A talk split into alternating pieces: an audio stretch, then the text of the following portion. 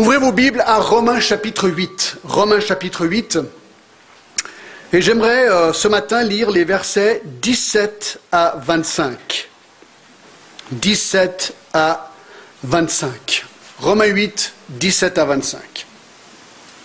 Paul écrit.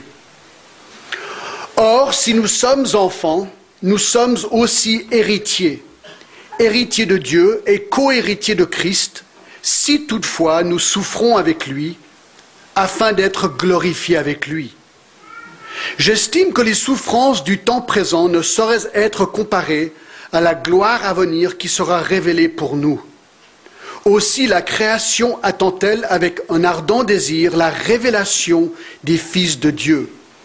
Car la création a été soumise à la vanité, non de son gré, mais à cause de celui qui l'y a soumise avec l'espérance qu'elle aussi sera affranchie de la servitude de la corruption, pour avoir part à la liberté de la gloire des enfants de Dieu. Or, nous savons que, jusqu'à ce jour, la création tout entière soupire et souffre les douleurs de l'enfantement. Et ce n'est pas elle seulement, mais nous aussi, nous avons les prémices de l'Esprit.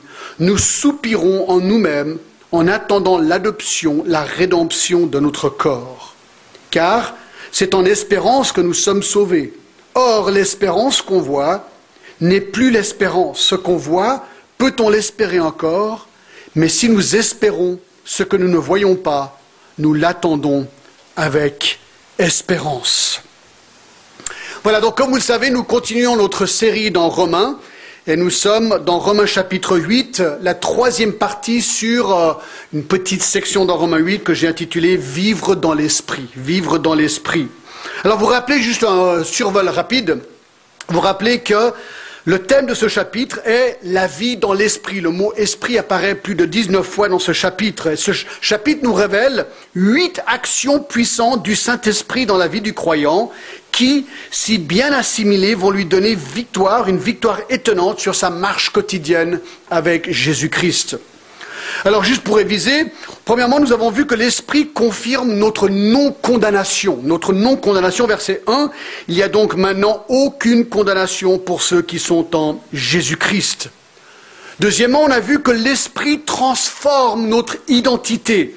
Verset 9, je résume bien sûr, pour vous, vous ne vivez pas selon la chair, mais selon l'Esprit, si du moins l'Esprit de Dieu habite en vous. Si quelqu'un n'a pas l'Esprit de Christ, il ne lui appartient pas, et si Christ est en vous, le corps, donc le, corps, il est vrai, est mort, mort à cause du péché, mais l'Esprit est vie à cause de sa justice. Et nous, nous avons tout simplement vu que l'homme chrétien reçoit une nouvelle identité, il est littéralement habité par Jésus-Christ qui le sauve et par le Saint-Esprit.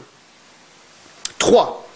L'Esprit, nous avons vu, triomphe sur notre chair.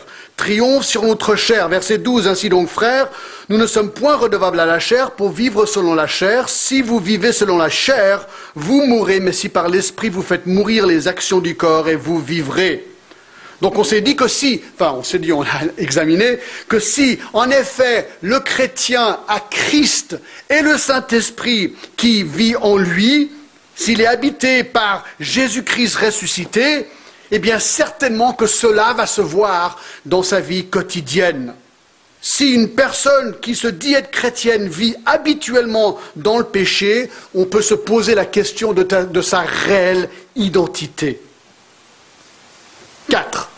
4. L'Esprit confirme notre adoption notre adoption. C'est ce que nous avons vu la dernière fois, verset 14.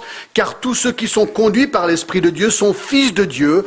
Et vous n'avez point reçu un esprit de servitude pour être encore dans la crainte, mais vous avez reçu un esprit d'adoption par lequel nous crions Abba, Père. Et donc, Paul dit qu'un des résultats d'une personne réellement chrétienne qui a l'esprit qui habite en lui, eh bien, c'est qu'il va être conduit par le Saint-Esprit. Alors, bien sûr, on devient enfant de Dieu ici. Dans Jean 1, 12, par la foi, on reçoit Christ comme sauveur. Nous, on l'a vu la semaine dernière. Et c'est intéressant qu'une des manières de voir si quelqu'un est vraiment conduit par l'Esprit, on le voit au verset 15, c'est que, eh bien, il n'est plus esclave, mais il est enfant, il est adopté Et il va crier spontanément Abba Père. Il est maintenant fils de Dieu, enfant de Dieu, quelque chose qu'il n'était pas avant. Et il a une attitude d'enfant de Dieu qui aime parler ouvertement et librement à son Père dans la prière. Et verset 16 nous dit qu'il y a quelque chose d'inexplicable. L'Esprit lui-même rend témoignage à notre esprit que nous sommes enfants de Dieu. Un chrétien, habité par l'Esprit, habité par Christ, il sait de manière claire et nette qu'il est chrétien. Et ça, c'est frustrant parce que quand il parle à des non-chrétiens, il affirme avec certitude Je suis chrétien. Et le non-chrétien, il ne comprend pas. Il dit Mais comment tu peux être si sûr? Ben, C'est ce que ce texte nous dit. L'Esprit rend témoignage à notre esprit que nous sommes vraiment nés de nouveau et chrétiens. Il y a un miracle, bien sûr, qui se passe. Cinq. Aujourd'hui. Cinq. L'esprit garantit notre héritage. Alors là, mes amis, j'espère qu'on peut goûter simplement une petite partie de ce qui nous est réservé. L'esprit garantit notre héritage. Regardez verset 17. Or, si nous sommes enfants, nous sommes aussi héritiers, héritiers de Dieu et co-héritiers de Christ, si toutefois nous souffrons avec lui, afin d'être glorifiés avec lui. Alors, au verset 16, on a appris que nous étions adoptés, que nous appartenons à la famille de Dieu, que nous sommes enfants de Dieu, fils de Dieu. Au verset 17, Paul va plus loin, il explique, nous sommes non seulement fils de Dieu, nous sommes héritier de Dieu. Alors qu'est-ce que ça veut dire? Regardons quelques points et essayons d'examiner ce texte par rapport au fait que nous sommes héritiers, que nous attendons un héritage de Dieu. D'accord Premièrement, le donateur de l'héritage. Le donateur de l'héritage, verset 17 nous le dit, Or, si nous sommes enfants, nous sommes aussi héritiers, et regardez ce qu'il dit, héritiers de Dieu. Alors là, c'est clair héritier de Dieu. Le donateur est nul autre que Dieu lui-même. Il nous laisse un héritage. Le mot héritage veut dire patrimoine laissé par une personne et transmis par succession.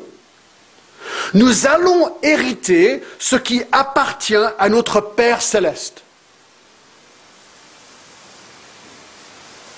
Tout ce qui est au Père, écoutez bien, est à nous.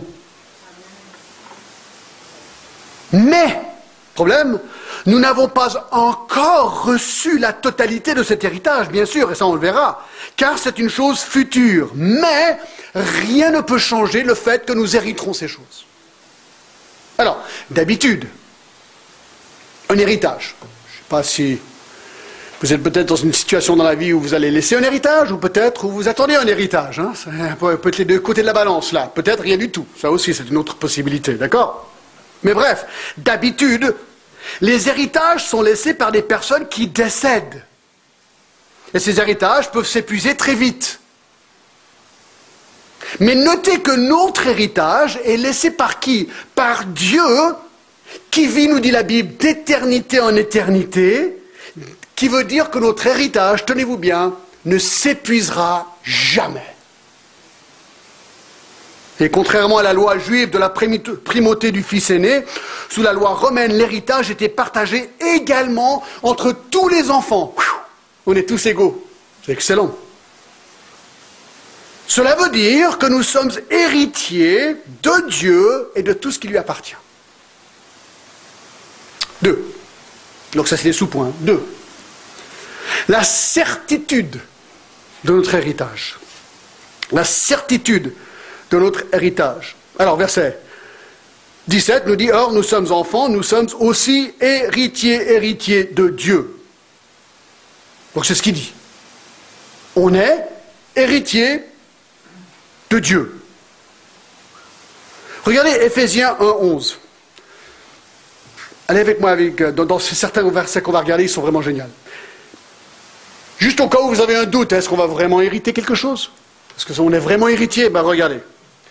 Éphésiens 1, 11. En lui, nous sommes aussi devenus héritiers, ayant été prédestinés, suivant le plan de celui qui opère toutes choses d'après le conseil de sa volonté, afin Donc voici le but ou le, comment dire, le cadeau de l'héritage, afin que nous servions à célébrer sa gloire, nous qui d'avance avons espéré en Christ.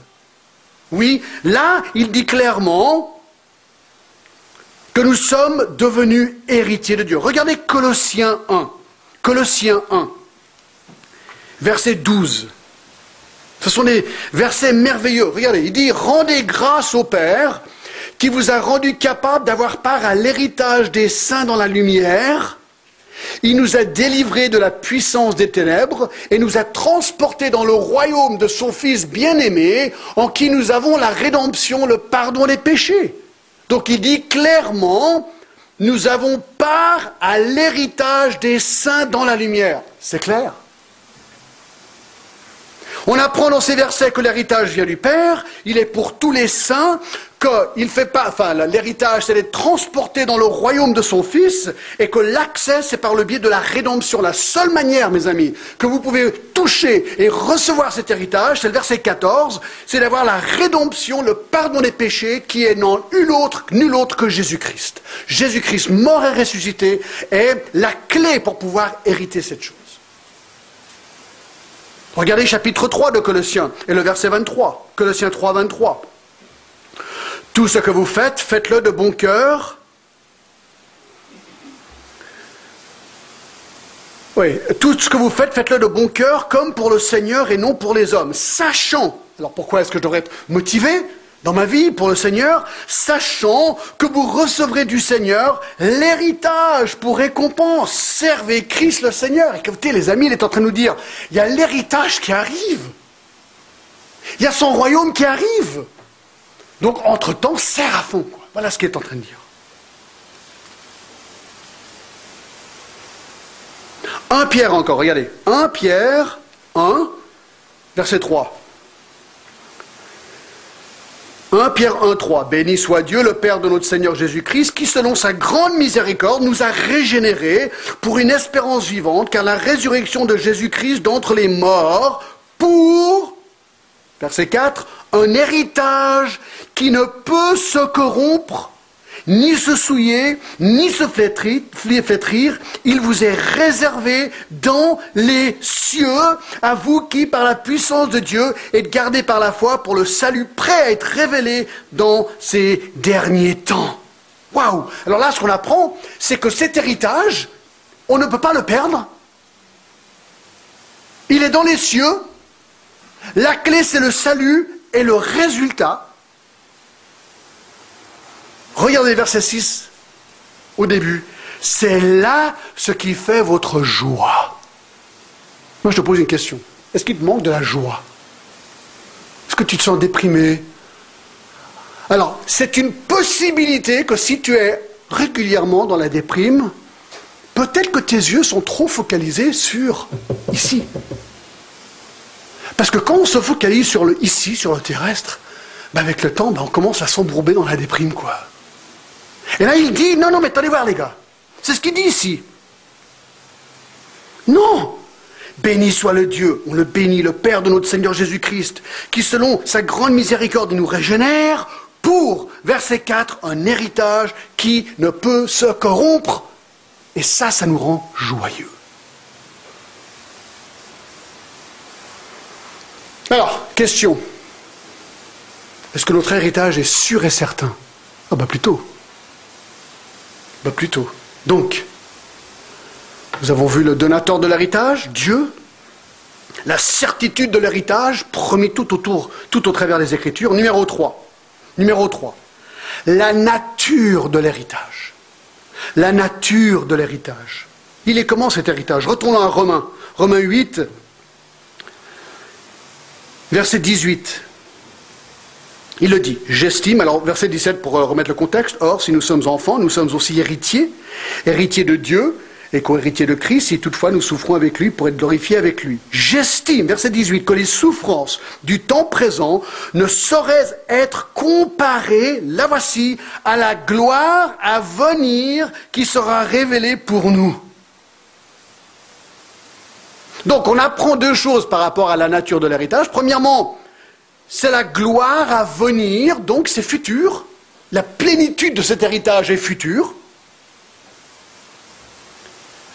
Alors on y reviendra dans quelques instants, mais verset 19, c'est ce même futur pour lequel attend et languit la création, verset 19 aussi, la création attend-elle avec un ardent désir la révélation des fils de Dieu. Donc c'est quelque chose de futur, nous on l'attend, la création l'attend. Alors si je devais résumer la partie la plus extraordinaire de cet héritage, c'est quoi? C'est quoi? Bien, j'utiliserai le psaume 73, 25 peut-être, pour nous le dire. Le psaume 73, 25 qui dit Quel autre ai-je au ciel que toi? Et sur la terre, je ne prends plaisir qu'en toi. Vous savez ce que c'est comment dire l'ultime élément de cet héritage? C'est d'être avec Dieu face à face. C'est ça l'héritage. D'être avec notre Père dans le ciel. C'est cette gloire à venir. Regardez Apocalypse 21, tout à la, tout à la fin de la Bible. Apocalypse 21, 3 dit ceci. Apocalypse 21, 3. J'entendis du trône une forte voix qui disait, on est au ciel, hein, Voici le tabernacle de Dieu avec les hommes, et il habitera avec eux. Nous allons habiter avec Dieu, lui avec nous, et ils seront son peuple, et Dieu lui-même sera avec eux. Et le résultat, verset 4, il essuiera toute larme de leurs yeux, et la mort ne sera plus, il n'y aura plus ni de deuil, ni cri, ni douleur, car les premières choses ont disparu. Waouh C'est ça l'héritage, mes amis. C'est cette promesse qu'un jour, lorsque nous mourrons, à moins qu'ils viennent nous chercher avant, mais ce jour viendra où on sera défait de notre corps mortel, chapitre 7, et là nous serons transplantés quelque part dans la présence même de Dieu, il sera avec nous, nous serons avec lui. Et là, il n'y aura plus de douleur, plus de larmes, plus de deuil, plus de mort, plus de cris. Ça va être la félicité éternelle. Voilà ce que la Bible dit. On le voit aussi dans 1 Thessaloniciens 4. Bon, il y a tellement de versets. Les versets 13 à 17 semblent décrire l'enlèvement de l'Église. On sera pris avec le Seigneur.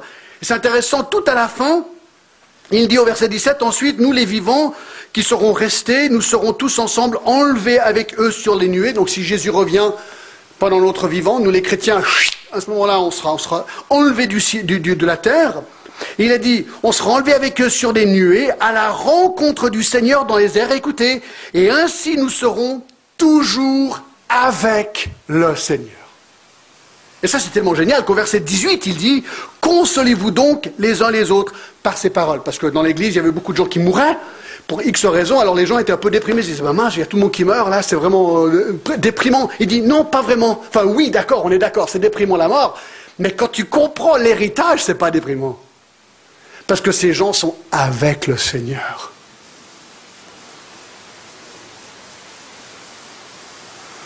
Donc ça, c'est la nature de l'héritage. Quatre. Quatre. Le partage de l'héritage. Le partage de l'héritage. Alors, comprenez ce que je suis en train de dire. Regardez le verset 17. Il faut reculer le verset encore. Or, si nous sommes enfants, nous sommes aussi héritiers. Alors il dit héritiers de Dieu. D'accord? Mais regardez ce qu'il dit juste après. Et co-héritier de Christ. co-héritier de Christ. Si toutefois nous souffrons avec lui, afin d'être glorifiés avec lui.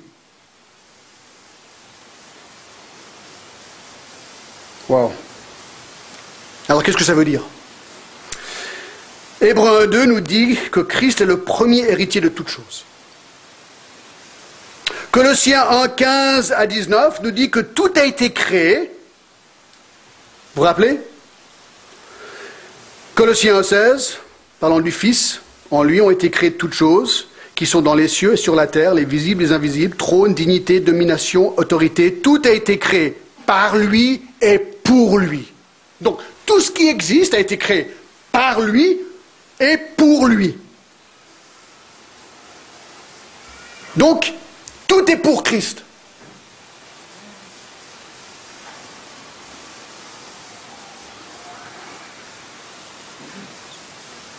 Alors tenez-vous bien.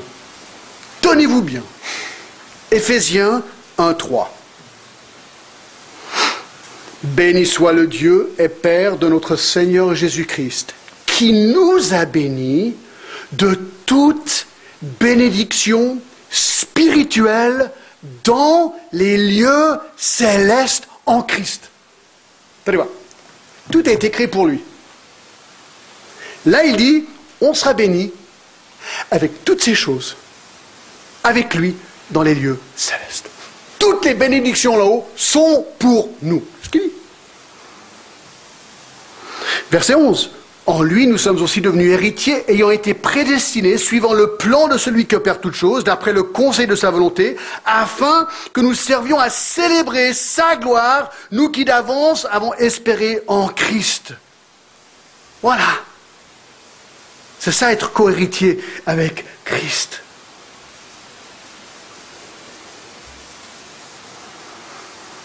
Tout est pour lui, et nous bénéficions de tout ce qu'il reçoit, parce que nous sommes cohéritiers.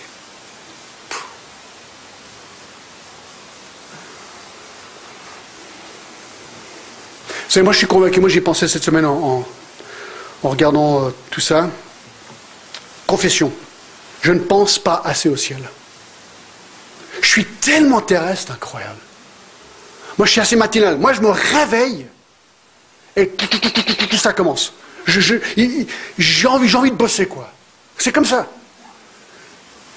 Moi, j'étais vacciné rapide. Hein. c'est ma nature. Et des fois, ça me frustre. Parce que des fois, je me dis, John, ralentis. Ralentis et réfléchis. Alors, bien sûr, c'est super d'être pasteur. Vous savez pourquoi? Parce qu'on est obligé d'étudier la Bible. Je suis obligé de m'arrêter pendant 10, 15, 20 heures par semaine pour étudier la parole de Dieu. C'est génial. Hautement recommandé, d'accord? Hautement recommandé. Et là, cette semaine, en réfléchissant à ces choses, je me dis, mais John, John, ralentis quoi Et pense plus à ton héritage.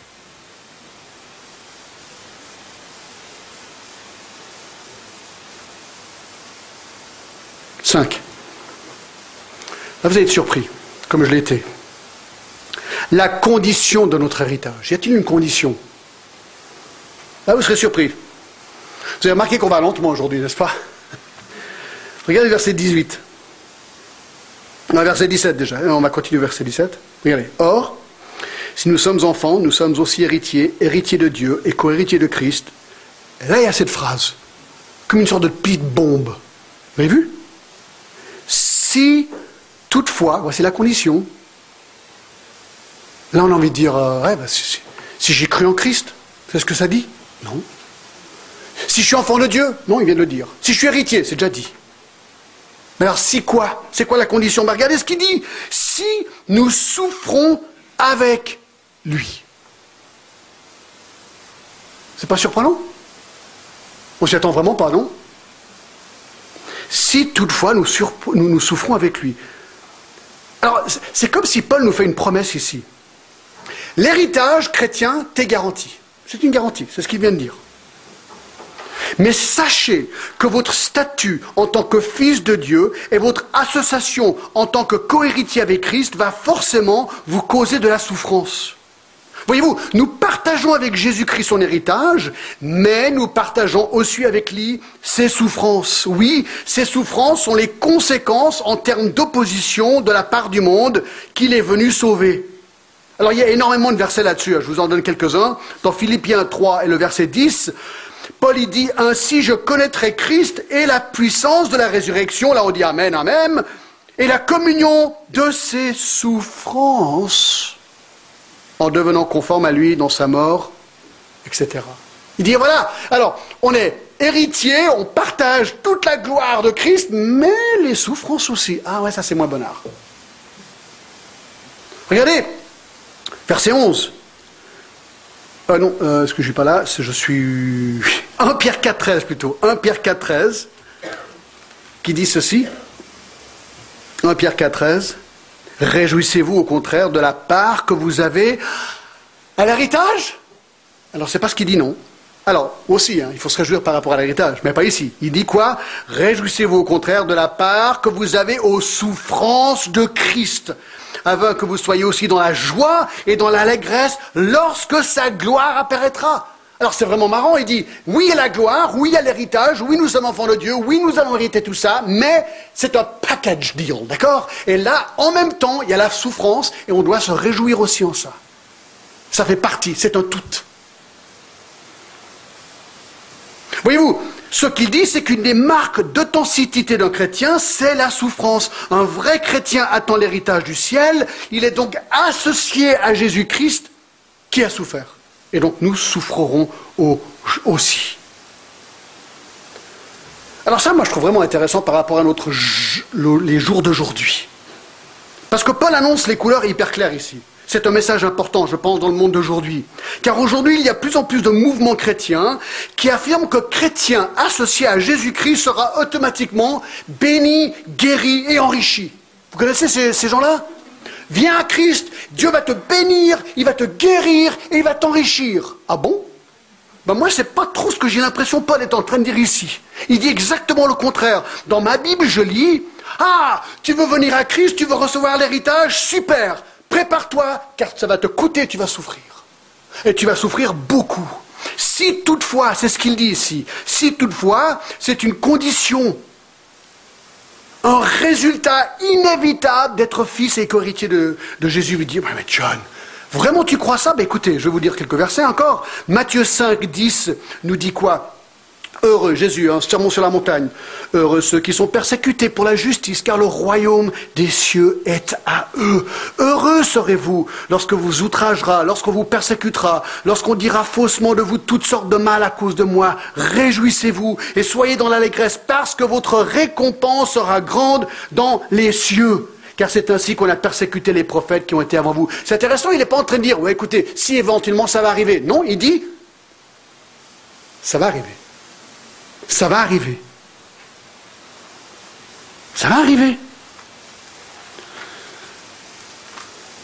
Matthieu 10, 24. Le disciple n'est pas plus grand que le maître, ni le serviteur plus que son Seigneur. Il suffit au disciple d'être traité comme son maître et au serviteur comme son Seigneur. S'ils ont appelé le maître de la maison Belzébul, s'ils ont appelé Jésus Satan, et combien plus forte raison appelleront aussi les gens de sa maison? Est-ce que quelqu'un vous a déjà appelé Satan? Satanique? Jean 15, 18. Jean 15, 18.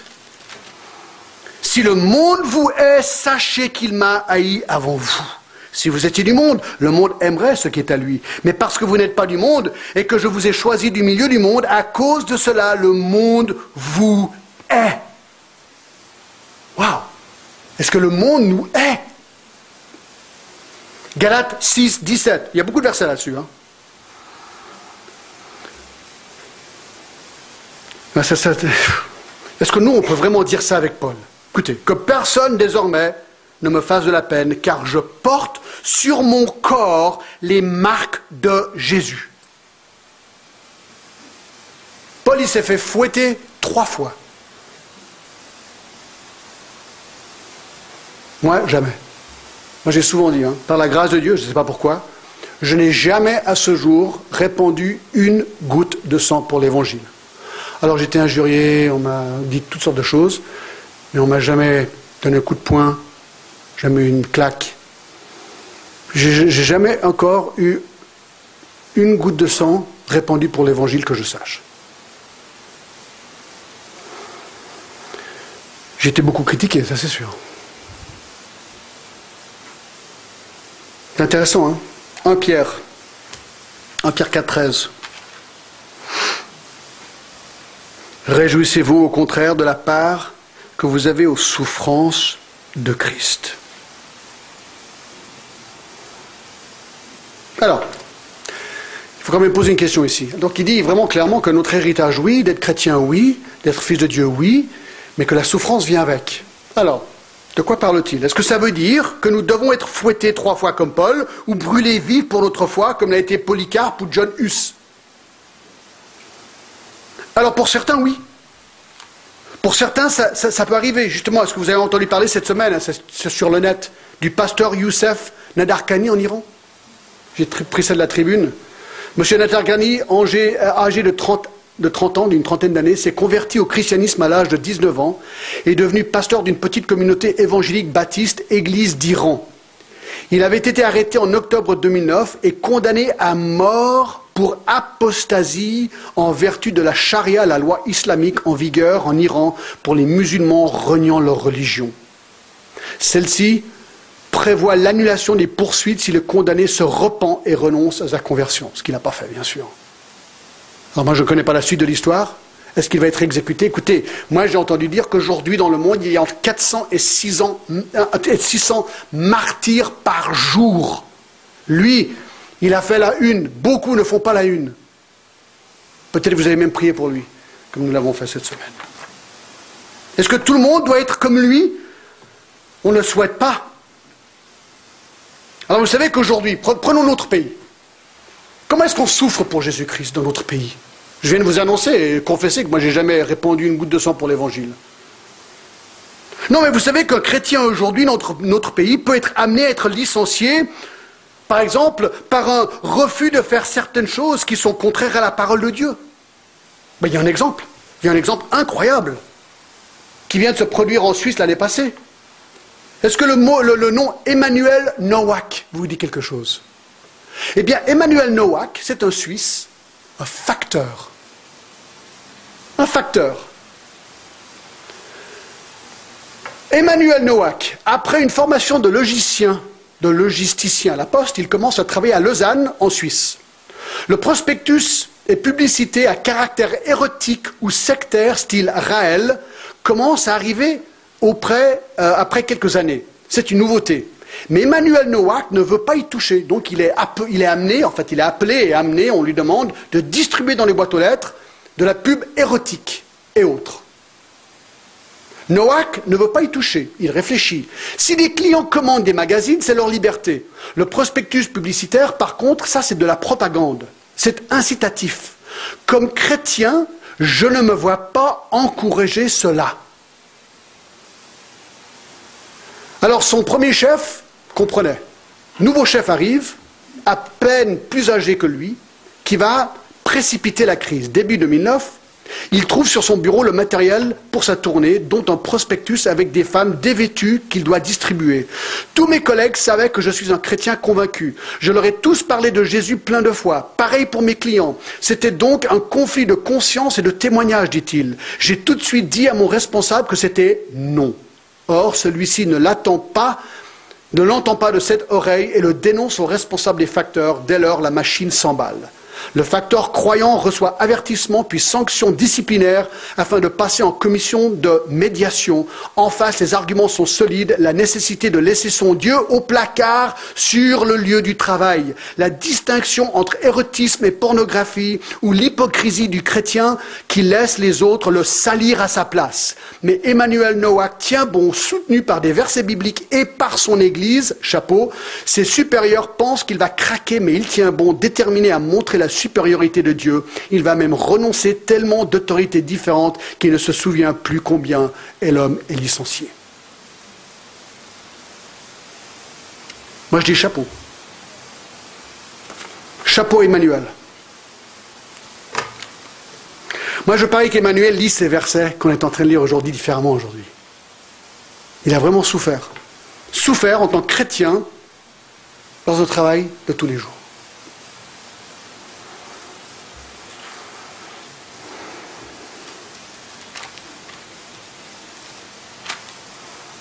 Verset 18. Ah là là, quel verset, regardez.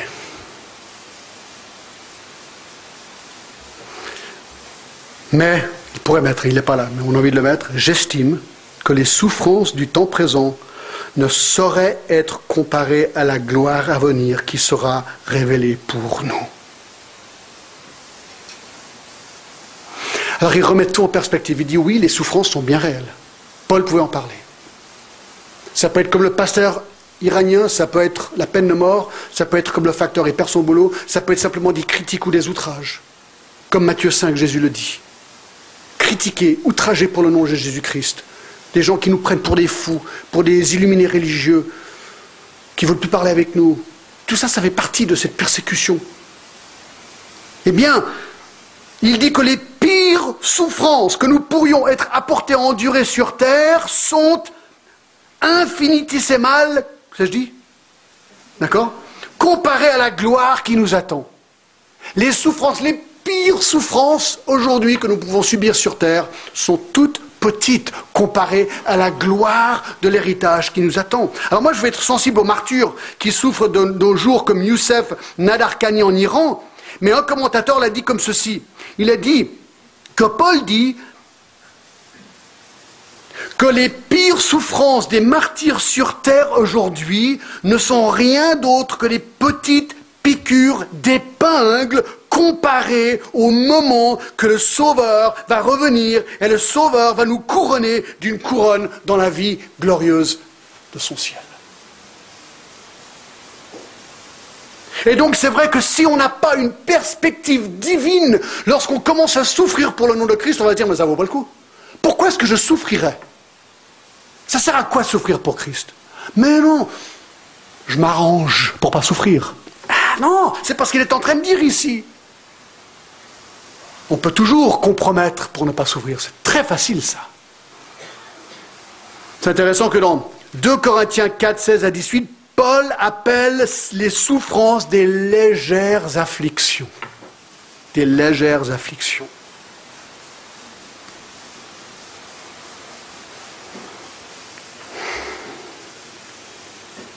C'est encourageant, non?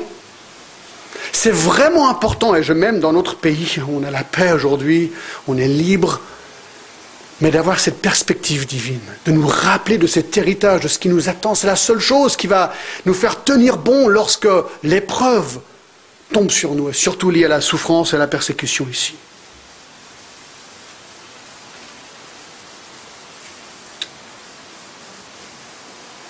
Écoutez, j'allais continuer, mais je crois que je vais arrêter là parce qu'on a la Sainte Seine et on va prendre notre temps et vraiment célébrer la Sainte Seine ce matin. Et je continuerai une section absolument merveilleuse la semaine prochaine sur euh, ben, regardez, verset 19, aussi la création attend-elle avec un ardent désir la révélation des fils de Dieu. En fait, ce que Paul fait dans la suite du texte, c'est absolument génial. Il est en train de dire, nous attendons notre héritage.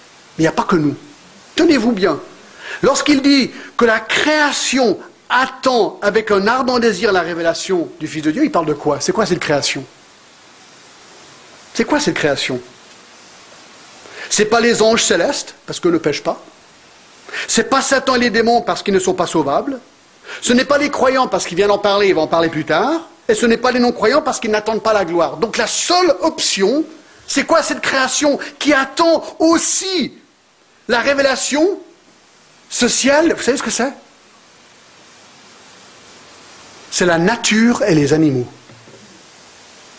La nature, les arbres, les rivières, les mers et les animaux. Si vous voulez le détail, il faut revenir dimanche prochain. D'accord? Parce que là, on va rentrer dans ce détail et c'est vraiment, vraiment intéressant de voir que le monde attend cet héritage. La nature.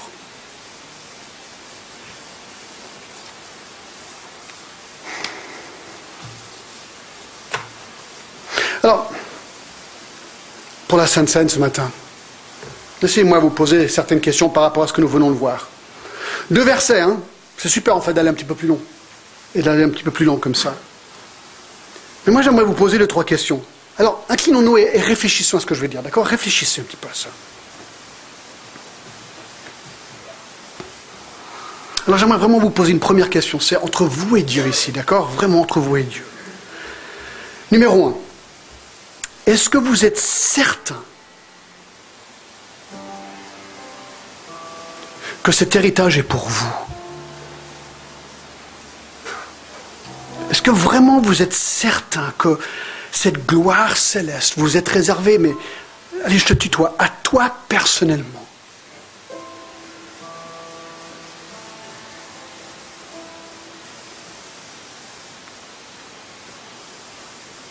C'est super important. Vous rappelez ce que Colossiens disait? Rendez grâce au Père qui vous a rendu capable d'avoir part à l'héritage des saints dans la lumière. Il nous a délivrés de la puissance des ténèbres et nous a transportés dans le royaume de son Fils bien-aimé, écoutez bien, et en qui nous avons la rédemption et le pardon des péchés. La seule manière de savoir si on a l'héritage, c'est d'être pardonné de nos péchés par Jésus-Christ. C'est la seule option.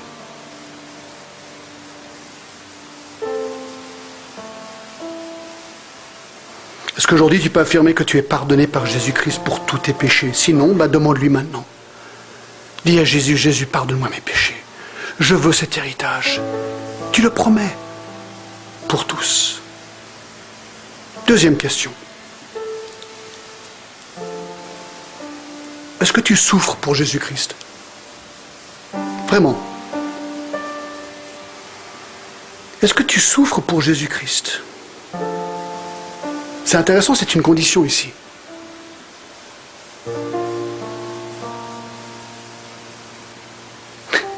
Si tu souffres pas, ben, il faut poser la question, ben, est-ce que je vis? Déjà, est-ce que je connais Christ? Et si oui, ben, est-ce que je vis vraiment pour lui? Est-ce que je vis vraiment pour lui Est-ce que ma vie provoque une réaction autour de moi? Paul a dit, tous ceux qui veulent vivre pieusement en Jésus-Christ seront persécutés.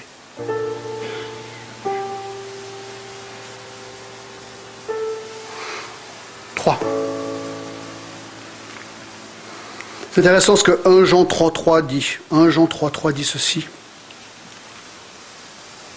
Quiconque a cette espérance en lui se purifie comme lui-même est pur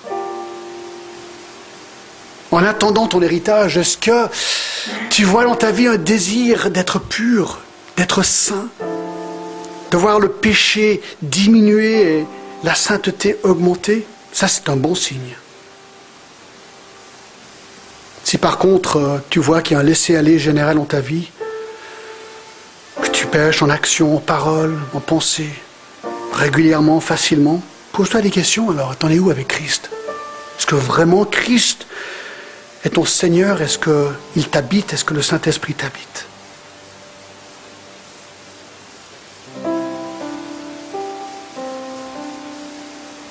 Alors la, Sainte Seine, c'est merveilleux parce que c'est une occasion parfaite pour t'examiner toi-même. Peut-être ta réponse est non, mais écoute, j'y pense pas trop au ciel et à mon héritage. Non, je souffre pas trop pour Jésus-Christ, puis non. Non, ma vie, euh, je cherche pas vraiment à avoir une vie pure. Mais écoute, moi je te supplie, quoi, viens à Christ aujourd'hui, demande-lui, s'il te plaît, maintenant Christ, viens, pardonne mon péché, deviens mon Seigneur, deviens mon Maître, deviens mon Sauveur. Et si tu es un chrétien, tu peux dire, ben oui, oui John, je souffre pour Christ, oui j'attends mon héritage, oui. Je vois que je veux me purifier, ben bénis-le. Tu es dans la joie aujourd'hui et prends la Sainte Seine pleinement et ouvertement et avec limpidité aujourd'hui.